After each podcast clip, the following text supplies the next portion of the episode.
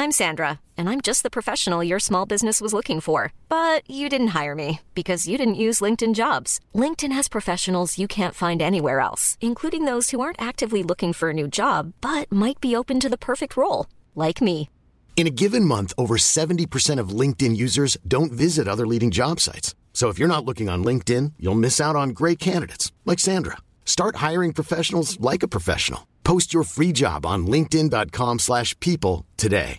Imminente il ritorno di 6 9 lo ha annunciato su Instagram, ci siamo quasi. Dopo il ricovero a causa di eccesso di pillole dimagranti, mi pare, dopo aver snicciato praticamente tutta una gang di New York, su questo argomento mi sono già esposto. Io sono no snitch, ok, io sono contro la figura del pentito in generale, però nel suo caso non, non ce la faccio a schierarmi contro di lui perché ci sono tanti fattori che diciamo hanno segnato questa vicenda.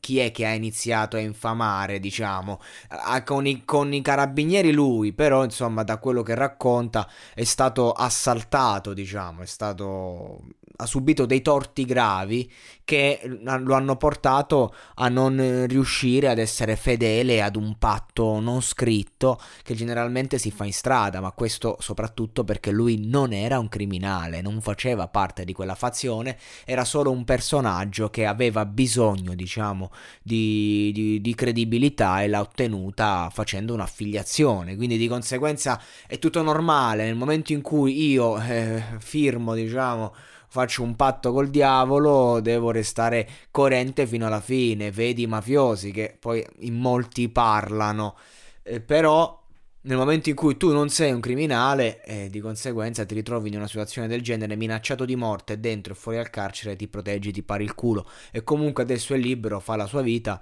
si deve, deve stare attento, però comunque diciamo è giovane, ha tutta la vita davanti, una vita anche da star vissuta finora, quindi figuriamoci Diciamo che eh, il, il, segreto è non immischiarsi in certi, in certi mondi. Comunque, sta per tornare. Barba folta. Per la prima volta lo troviamo con la barba folta. Lo troviamo con nuovi tatuaggi in tutto il corpo. Si è reinventato in senso di look e soprattutto deve rilanciarsi perché il disco è stato diciamo un flop vedendo le aspettative.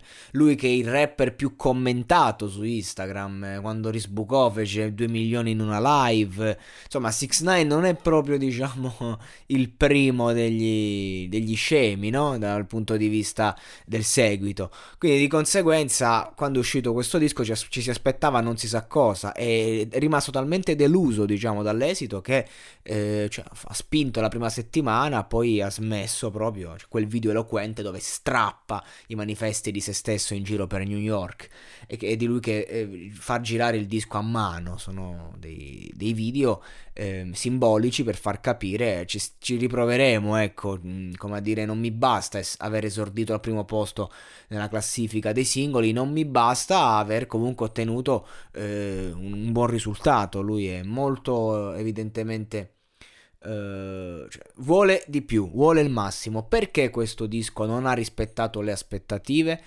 Mm, un po' perché comunque quando hai un grosso seguito e la, tua fanbase non è completamente compatta, intendo dire che la tua fanbase comunque c'è, ma per lo più hai persone anche che ti seguono, ti attaccano, ti commentano, generano iterazione, ma magari non sono mh, proprio tuoi fan. Quindi di conseguenza, anche se magari lanci il video, lanci il singolo, diventa numero uno in tutto il mondo, poi la vendita del disco, l'ascolto dello streaming è un po' differente. Quindi di conseguenza bisogna fare un attimo un, una radice quadrata dei numeri. Comunque questa radice quadrata porterebbe a un, a un grande successo comunque, quindi di conseguenza l'ha portato.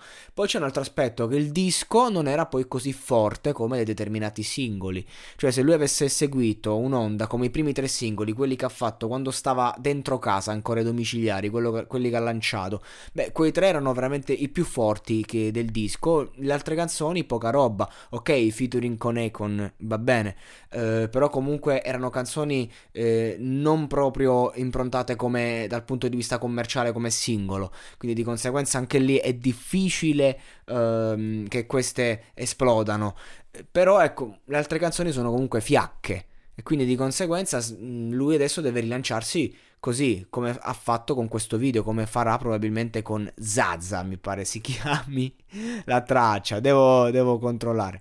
Comunque, credo che sia così perché mm, se lui fa così quando si rilancia in questo modo, con questo stile, con questa fotta, con questa rabbia, devo dire che la spacca di brutto ed è veramente un piacere ascoltarlo al di là di cosa dice. E infatti io sono un gran fan di quando lui è risbucato, ad esempio eh, con Guba eh, è stato il top con quell'atteggiamento, cioè mh, sprezzante del pericolo ma lì alzo le mani, è stato veramente, veramente forte, veramente fortissimo.